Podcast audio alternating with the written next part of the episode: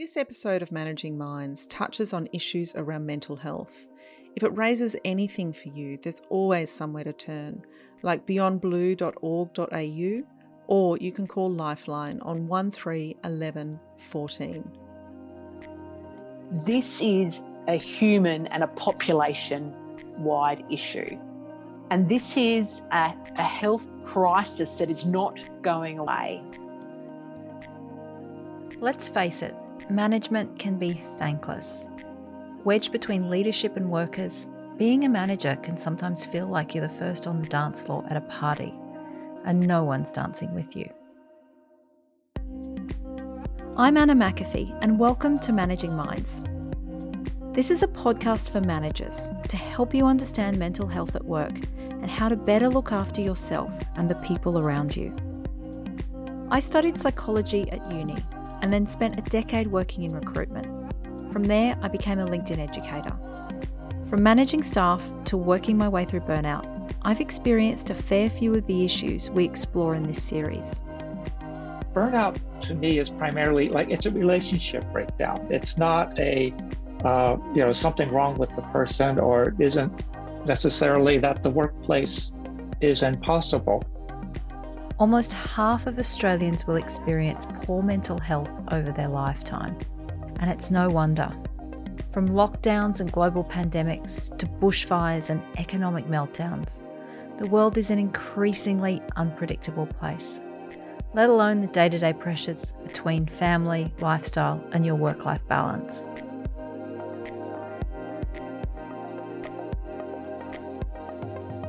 Over this series, we'll be diving into all facets of mental health at work, from burnout to difficult conversations. It's natural when we're facing difficult information that it might bring up all sorts of emotions for us, but emotions are not likely to be helpful in actually getting to a solution. Thinking about my own experience of managing staff, I know I probably could have done a better job in supporting them. As a manager, you're under a lot of pressure and that's why in our next episode, we will be talking about managing yourself and how to look after you. In this episode, we're looking at managing individuals, how getting to know your team can help improve the mental health in your workplace. Dr. Katrina Sanders is no stranger to supporting people's mental health at work. As Chief Medical Officer for the Australian Federal Police, she works with people exposed to trauma every day. Not all workplaces are high risk environments, but as we'll explore in this series, not all risks to health are obvious. To truly protect the health of a workforce, you need to have great understanding of the challenges and the risks and the, the great things that, that they do every day. And that understanding only comes from being on the ground and trying to walk their path as much as you can. And in, and in doing that, I think you demonstrate a, a genuine intent in learning and understanding. And that, I think, builds trust. If you do that and then you sit in an ivory tower and you just provide observation and commentary, that trust will be eroded very quickly. So that connection with the workforce or connection with the, the people that you're you're trying to work for uh, needs to be maintained, and and through that, I think brings trust.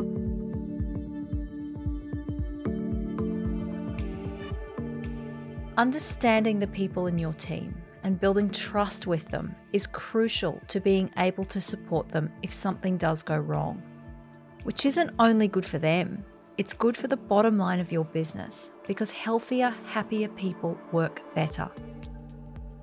Camille Wilson has had her own experience of managing mental health challenges at work. Now she works as a mental health consultant. We typically think of that are you okay conversation. We typically think would only care about someone's mental health once they've reached a place where they have to answer the question saying, No, I am not okay. But mental health is the entire part before that as well if I really wanted to support someone's mental health, I would get to know them. I'd understand what makes them tick, what makes them happy, what makes them go well at work, what makes them, you know, do they like recognition? Do they not? Do they like to be put on the spot in the sense of being challenged? Or does that cause anxiety for them?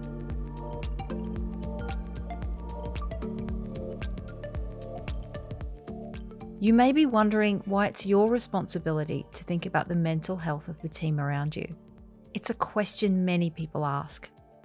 But the reality is, it's your organisation's legal responsibility to make sure your workers are mentally and physically safe, be that in a large multinational or a small cafe.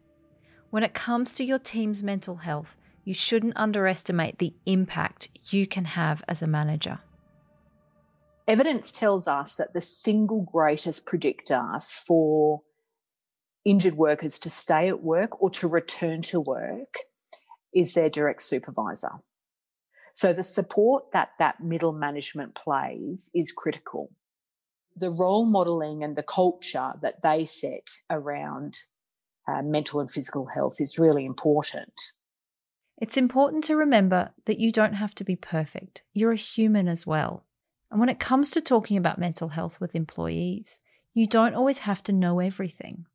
I think it's about having the knowledge and skills to approach each of these conversations on an individual basis. Um, so my name's Joe Farmer, and I work mostly at the moment as a freelance evaluation and research consultant. In the past, I've worked for government, worked for not for profits, worked for kind of corporate consulting companies. Mental illness is a part of my life, it's a part of the considerations I make about how I live my life. And there have been points in my life where that's been more challenging to live with than it is on a on a usual day-to-day basis. I'd love to ask you some questions around your work life during that time. How did your workplace respond to your mental health and make adjustments for that? My workplace did a number of things, and uh, you know, it, it sounds potentially flippant, but I do think there are things that help to save my life. Um, and some of them were quite simple. Uh, I think fundamentally it was grounded in having open, honest, and empathetic conversations. And my workplace always approached those with not viewing me as a burden, but thinking, how can we support you to stay at work and to stay well and to recover as quickly as possible? Because obviously that's good for them as well as for me. Joe's manager told her that he didn't have experience in managing mental health but he wanted to help her. So they looked at practical solutions together. So a lot of that was then around clarifying expectations. There were some other really simple practical things like we shifted my working hours so I didn't have to catch public transport during peak times, which was a major anxiety cause for me.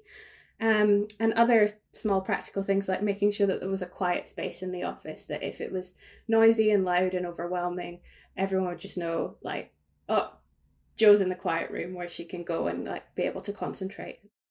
And what about difficult conversations? How would you recommend managers approach conversations about mental health that they're perhaps a little nervous about having?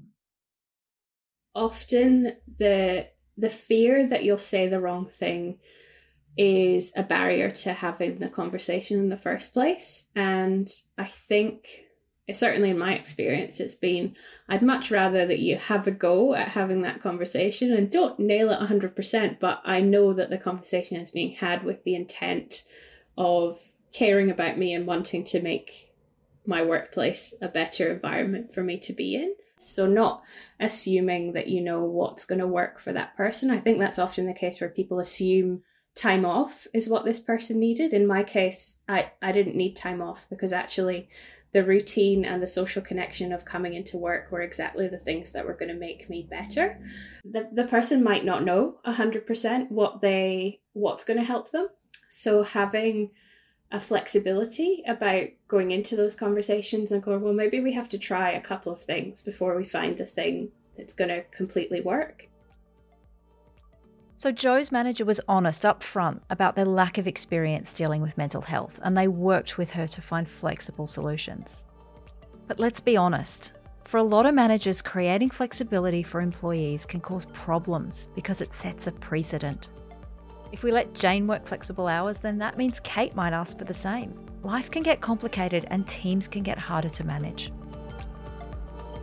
Dr. James Donnelly is a lecturer in psychology at Southern Cross University and a practicing psychologist.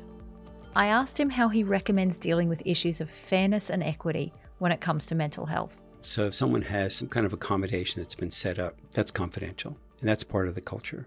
And we're not able to share those details. And on the surface, this looks like it's unfair. They see somebody else's hours getting reduced in the morning, and the meaning they attach is this is unfair. This is being done to me. So if a person comes in and is feeling frustrated, the first thing, don't shut them down to say, talk to me about this frustration. You, seem to think that the policy is that everyone gets to just change their schedule. Can you talk to me about what you're thinking about this? But as your manager, I can assure you there's there's a good reason why we're making this made this decision for for for Robert over there, and um, that is not available to you unless there's a personal medical reason that requires an accommodation in your workplace, and that's the expectation you create. Creating an environment where people feel comfortable talking to you is important because it ensures you find out about conflict before it boils over. When it comes to accommodating workers who might be facing mental health challenges, your door needs to stay open after that initial conversation. It's not a one time fix. And that idea of checking back in is really essential because then it demonstrates I'm connected with these, with these folks here. I'm not going to try to fix a complicated problem in a you know one fell swoop. So we're going to go with this. You know, does that seem like a reasonable way to go forward? And then we'll check with you in a couple of weeks and see if that's sufficient. The reality is, every workplace has its own unique challenges, and they might not always be the most obvious ones. If we think of a high trauma environment like the Australian Federal Police, it may seem obvious what the potential risks to mental health are. But for Dr. Katrina Sanders, understanding potential risks requires digging beneath the surface. People are far more prepared uh, and far more resilient when they have an understanding of what is ahead of them. And what I mean by that is not necessarily crime types and not necessarily trauma exposure, but perhaps the areas that you wouldn't necessarily think contribute to a high risk environment, like long term shift work, like the camaraderie, which is um, critical in a law enforcement environment. It is protective of health, but it is also a risk to health. And a good example of that is when police say, uh, you know, I can't take any time off because I will, it, that will burden my team or someone else will have to pick up the workload. So I think those non traditional elements that you, you don't immediately associate with risk is what we really need to prepare people for. And that goes hand in hand with um, the, the literacy or the understanding around the risks to health. So it's one thing to talk about trauma exposure, one thing to talk about shift work and fatigue, uh, and it's another thing to then take the leap to this is how you may feel and this is what you may experience? And when do you know to reach out for help? Um, what are some of the things that you do to keep an eye on people and encourage them to get support? We have a number of mental health literacy type programs. So we're trying to build the health literacy of the workforce so they become the the advocates for health, but also so they can become an essentially an early warning system. So if we can build literacy in individuals, then they may be better equipped to recognize the signs of ill health in themselves or others very early on.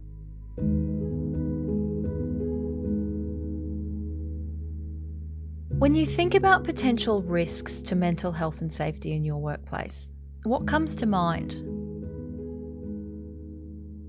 In a recent study by the University of South Australia, almost two thirds of working Australians identified bullying as a major problem. For people who have experienced workplace bullying firsthand, there's no doubt it can make your life a living hell. Michelle Tuckey is a professor of work and organisational psychology at the University of South Australia. She specialises in workplace bullying. It can be really tempting to look at bullying as a problem of bad apples in an organisation. there's very little reliable evidence that personality characteristics are more likely to make someone a bully or more likely to make someone a target. The evidence is much stronger that it's the barrel rather than the apples, uh, that it's the organizational environment. This is interesting because it's different to the way most people think of bullying. Whether in the workplace or in the schoolyard, I've seen it time and time again that people think the person being bullied is weak and that the bully is just damaged and nasty. So, if it's not because of the people, then what elements of the organisation cause the bullying? When we think about the key risk areas for bullying in an organisation, one is around how working hours are coordinated. So, that's everything from rosters and schedules, um, how leave is coordinated, breaks, and other entitlements. The second risk area is in managing work performance. So that's having very clear roles for staff to begin with, having the right training to do the work, right through to um, good career opportunities and pathways for development, task and workload allocations, and making sure that's done fairly and transparently. And then how performance is recognized and rewarded, um, and how managing underperformance is handled. And then the last kind of area is how relationships in the environment are shaped. So, how they go about managing individuals within their team and the team as a whole. Uh, and then the culture around mental health and whether that's seen as important and, and whether there's physically safe um, working conditions to work in. So, you, the manager, have a direct role in managing the environment in your workplace, and that in turn has an impact on bullying. Think about it. What environmental factors might be causing people to bully other people at work? Are your staff properly trained and supported? Are you dealing with underperformance properly? And then there's something really confronting to think about. Are these things making you the bully? Managers find themselves in a really difficult position, and this is kind of by definition they are the holders of um, the psychological contract with staff. And what that means is that they're where staff put all their um, hopes and expectations and all the unwritten rules around, you know, how the organization should treat them. But managers have their own challenges in their working conditions. They're facing their own work pressure. They've got conflict between different parts of their role. They've got a high workload. They've got staff shortages and so on. And so, what the research suggests is that those pressures can lead to a spillover of tension onto staff through, you know, less than ideal managerial behavior. Um, and when, yeah, workers think about that, they can experience that as bullying. So it, it might not even be that it's, you know, bullying behavior per se. It's just that spillover effect of these organizational pressures. Um, and it shows that managers get caught up in bullying as an organizational issue, but just at a different level um, in the organizational system. We often think of bullying as something that happens between peers or managers bullying staff. But it's an important aside to note that you can also be bullied by the people you are managing. The idea of upwards bullying actually comes as quite a surprise to people to actually realize that managers can be bullied by staff who are under their supervision as well. I think for the managers who experience it, it certainly comes as a surprise to them. And that can make it even harder to respond because the impact can just be so much higher. It's harder to make sense of how this can happen if you're the one holding the formal position of power. Um, there's a greater risk to reputation and credibility if you're a manager that experiences this kind of bullying behavior. The upwards bullying of managers is normally triggered by changes in the composition of work groups. So, new people coming in and out, or a new manager starting in a position, particularly if they were part of the work group before and have been elevated to the position of manager. And it might also be triggered by a broader organizational restructuring. And so people are trying to find where they fit in that new structure, and bullying behavior can both spill over because of the stress of that process, but also as part of finding the fit. Having support from more senior management is a really important protective factor um, against managers being bullied by those they're supervising. Yeah, it's interesting, and you're right. I'm sure it does come as a surprise because it's not it's not the type of bullying you normally hear about or necessarily expect. If someone is being bullied, what would you advise them to take as the first steps toward dealing with that bullying behavior? I think starting just by realizing that this might be bullying is an important first step. The way that bullying goes, and it's, you know, one particular thing is not normally problematic on its own. It's when they're experienced repeatedly uh, and when it shows up in all different parts of your working life, then you start to get a sense that it might be bullying. Taking action early is going to be the best chance to get a good outcome out of the situation. Taking action is about having straightforward conversations. But again, it's looking back at those original causes of bullying. What is wrong with your barrel? And it's important you address this clearly and methodically because not only will it damage the people involved, but bullying can spread. At an individual level, what bullying does is actually send the message that you don't belong. That's a basic human need that we all have. So, bullying directly undermines that basic human need. When you see that happening in an organization as a witness, observing it, you feel that that's a, the wrong thing. You feel that that's not okay. Um, and when it gets ignored or even rewarded, you start to get the sense that you know i'm in a working situation where those basic psychological needs i have are not going to be met where this kind of unreasonable behavior is the way to go it can get replicated. There's good evidence that there can be like trickle down effect from the behavior of more senior leaders through to middle managers through to actually what happens in their team. So it kind of becomes embedded into the culture because it shows up in working practices and systems and structures, again, that unreasonable behavior can become embedded in those and they outlast any particular person. And so there's this kind of persistent effect that can only be undone by really going back and changing the culture and the work environment and those processes.